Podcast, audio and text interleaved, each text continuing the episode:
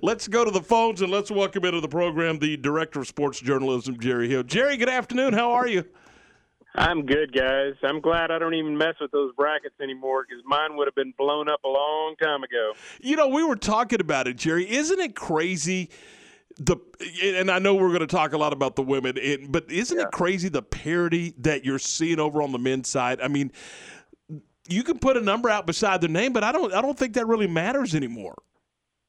Yeah, I mean, I think there obviously a lot more parity on the men's side, and it's you always get the cool stories. I mean, obviously that first round with uh, two of Scott's guys, his former assistants, winning uh, at uh, Oral Roberts and, and North Texas, and now Paul Mills with Oral Roberts still going. But there's so many stories. Abilene Christian, I mean that that was a D two school, you know, not that long ago, and um, you know, and wasn't even a very good D two program. So uh, you know, great for them. Um, you know, obviously that one hurt for the Big 12, but, uh, you know, great story for ACU, and, uh, you know, I'm happy for those guys.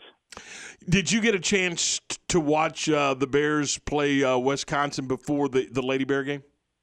I did. I was kind of trying to watch both of them because there was a little bit of overlap there.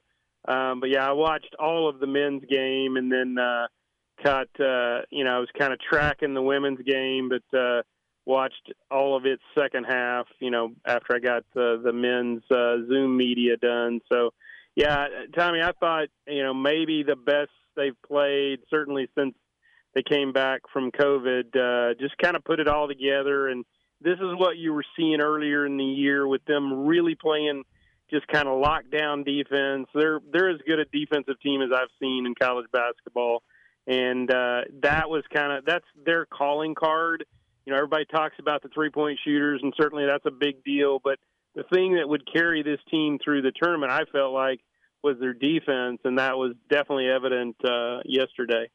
And, didn't you get the sense that they were a lot more in tune to the plan, and, and I guess relaxed? Maybe is the word mm-hmm. I'm looking for. Yeah, I think they, uh, you know, any nerves that they had for that, you know, first round, and just just in terms of, I mean, you'd been off for a week and and you know still trying to come back, you know, from that COVID pause and stuff, and then you know too, like Coach Drew talked about, you know, they had been in a hotel for you know how many ever days, hmm. five or six days, so you know it was going to take them a little bit of time in that first round game. And I, yeah, you're right, Tom. I thought they played just real relaxed. I thought they, you know, even when Wisconsin would make their runs and get it down to, you know, seven points or whatever, and maybe some of us were sweating. They never looked like they were sweating at all. They just felt like they had the game in con- in control and just like I said, I thought they were, you know, I don't know that they were clicking on all cylinders because you know some of the shots weren't falling. I don't know that Jared Butler had a great game. Uh, MaCio Teague was a little bit off, but you know that's where this depth comes into play. You know, and that was what I was talking about when I wrote the game story. Was you know MaCio Teague struggled it was I think it was only like the third time that he hadn't scored in double digits all year. You get uh, uh, everyday John getting in foul trouble in the first half. So what happens? Matthew Mayer steps up and scores 17. He leads the team in scoring, you know, and so I think that's what makes this team so dangerous. Tom is they've just got so many weapons that it's going to be hard for all of them to be off, you know. So I I think that that and that defense is what's going to carry these guys. And it's just kind of for Scott and his staff, it's it's finding that that right combination for that particular day because, you know, I, I think everybody's kind of come to the conclusion it's not a starting five, it's a starting rotation. yeah, and that's that, and you're right, and that's what makes them so dangerous because. You know, when you've got guys like uh, Jonathan coming off the bench, Matthew Mayer coming off the bench, Adam Flagler, you know, it's almost like – you got that four guard rotation. Any of those guys could be in the starting lineup, and then you know, like I said, with with Matthew Mayer coming off the bench, and and even you know when when they've had to, L.J. Cryer, the freshman guard, you know, they haven't hadn't needed him that much, but he's you know he's a very capable weapon, and he's a guy that can run the point. So, um, yeah, I think that depth will really help them as they go along. Jerry, how disheartening was it for the women's tournament to receive more attention for the disparities off the court than you know the quality of play on the court in opening weekend? Yeah, and that was tough, Garrett. I mean, you you you hate to, that that even has to come up. Um, and you know, and honestly, uh, you know, I don't, I'm not there in that camp, but I'm not sure that it's as big a deal with them as what you know the story was made out to be. Um, and this is bad, but it's almost like what they expect, um, and it's not fair. But you know they expect things not to be exactly equal, and it should be. I mean, things should be equal, but that that's kind of what. And Kim kind of touched on that uh, the other day. Is that's she's been living with that all her life. You know, she was on a little league team and got kicked out, kicked off, couldn't play because she was a girl. Um, so those kind of things have been happening for a long time. I think we're better. I think the NCAA fixed some of those issues uh, and probably needed to. But yeah, you're right. You're. I mean, you, you want it to be focused on the on the basketball and how good the game is, but uh, you know, hopefully, hopefully we kind of got a little bit of that behind us, and we can just focus on basketball now. And now we're into the second day, and and uh, you know, we talked about the parity on the men's side, and then the women's side went total chalk. So if you were if you went with all the favorites yesterday, your bracket looks awfully good on the women's side. Uh, speaking of that, so do you think we'll ever see the the same level of parity in the women's game that we see in the men, where you know you can have an upset come along, or do you think it's going to be a situation where there's just too much of a talent gap through eight or ten programs? You know, Garrett, I don't know that you'll ever have the depth that you do on the men's side. Just you know, just in terms of you got to have you know the right kind of investment in those programs. And and I'm just not sure that everybody know you know there's very few programs that are in, invested in any more than Baylor is. But mm-hmm. I just I think until you really put the money into it and and really kind of work on building up all of the programs then you're not going to have that that you have on the men's side. And and I guess one of the things on the men's side too is man you get a couple of good transfers in you know guys that maybe have been at other programs and and with all the transfer portals and stuff, you can get quick, you can get really good in a hurry. So, and I, that's not as big a deal on the women's side. There are more transfers now, and and Kim has had some each of the last three years, but you don't have that. You don't have as much movement on the women's side as you do on the men's side. So I think that's part of that, you know, disparity as well. Is that you you're not going to have all those players transferring here and there, and and particularly you know programs where you might take six or seven. Although I think A and M has quite a few this year on the women's side, but that's not normal. That's not the normal thing. But uh, you know, I think you're going to every year you're going to see a few upsets. I mean, Wright State beat Arkansas today. I, I, I doubt anybody had that one picked either. Um, Arkansas beat Baylor this year, mm-hmm. and you've got Wright State going into the second round. So uh, there will be a few in this round, and then I think there will be a few more in the next round but you'll never have the craziness that you do on the men's side. Speaking of which, uh, yesterday uh, the Lady Bears beat Jackson State 101 to 52. Look into the crystal ball for me, Jerry. What was what did Kim take away? What did she get out of that game besides the obvious, and that's win in advance?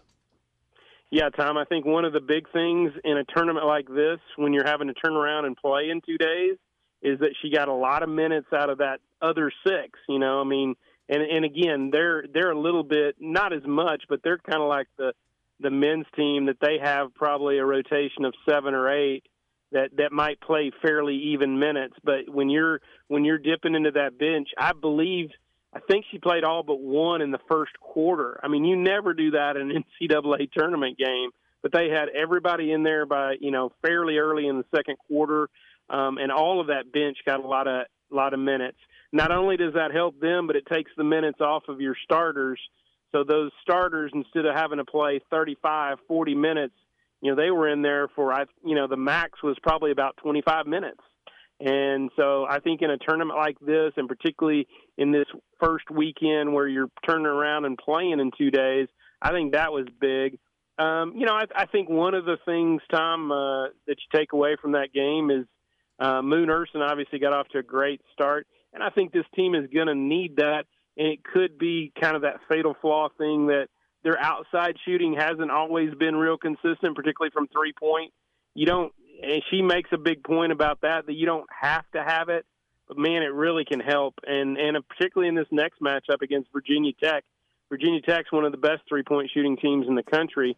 So you know you may they don't want to, but they might get into a little bit of a shooting contest with them. And it's good to know that you know Moon got off to a good start. You've got DiJonai Carrington uh, that's a big threat out there. Uh, the the grad transfer from Stanford, so uh, they've got enough threats out there, and then they had even some of the bench knocking down threes late in the game with freshman Sarah Andrews and and Caitlin Bickle. So um, I, I thought that was a big takeaway for me too. That uh, you know they were able to uh, you know knock down quite a bit of uh, perimeter shots and, and, and even three point shoots shots in in the Alamo Dome. I don't I haven't been there yet. I'm going tomorrow, but I, I got to think it's kind of a little bit of that wide open thing. So you know, for shooters to knock down shots like that, and now um, uh, Tuesday tomorrow they'll be in a different arena. That's the weird thing about this tournament. They're you know staying there in San Antonio, but they're playing at St. Mary's.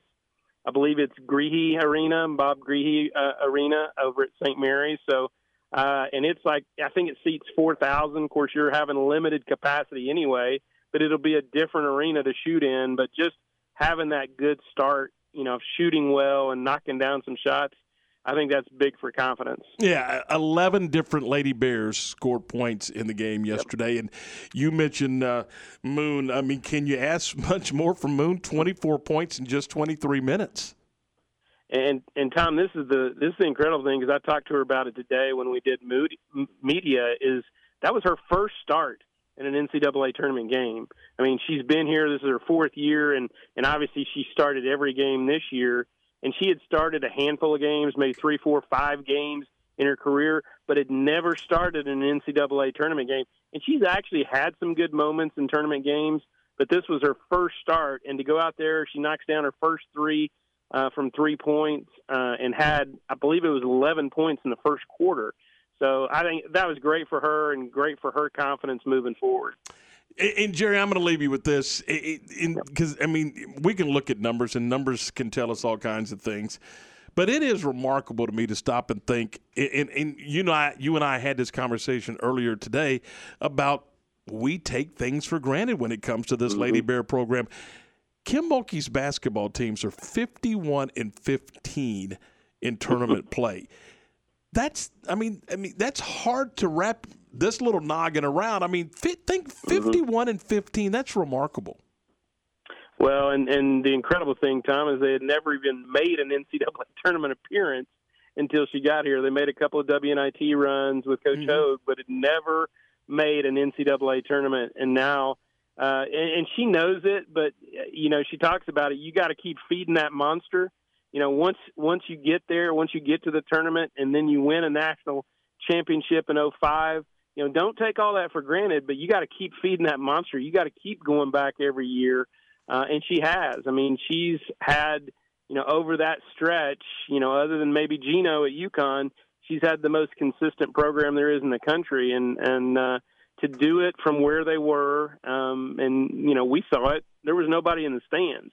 Um, they just had, you know, I, I don't even remember. Son just said I think they had maybe two or three season ticket holders, and I think those were giveaways. So um, really, just no fan base at all uh, until Kim came and um, is really taking it to heights and kind of kept it there. That's that's the hard thing to do, Tom. You know that that you know you can get there but to stay there is really, really hard, and they've been able to do that. Yeah, there's no question. We've talked about it a million times. Building a program is one thing; sustaining it, totally different uh, animal. And she's been able to do that. And you know, you, you talk about 11 straight conference championships. I mean, that's just, I mean, it's it's crazy to to to think about it. But when you see this number, 51 and 15 in postseason play, and as you point out, they they never have been to an NCAA tournament until Coach Mulkey got here. Pretty pretty remarkable stuff. All right. Jerry, appreciate it. Hey, safe travels tomorrow. Uh, you know, I hope you got that hands-free device because we're going to hook you up. Uh, we're going to check in with you again tomorrow and uh, and kind of get the lay of the land of of the arena and just kind of see what's going on and and see where we're at t- tomorrow afternoon. Sounds good, guys. Thank y'all. Talk to you soon. Yeah. That is Jerry Hill from uh, Baylor University.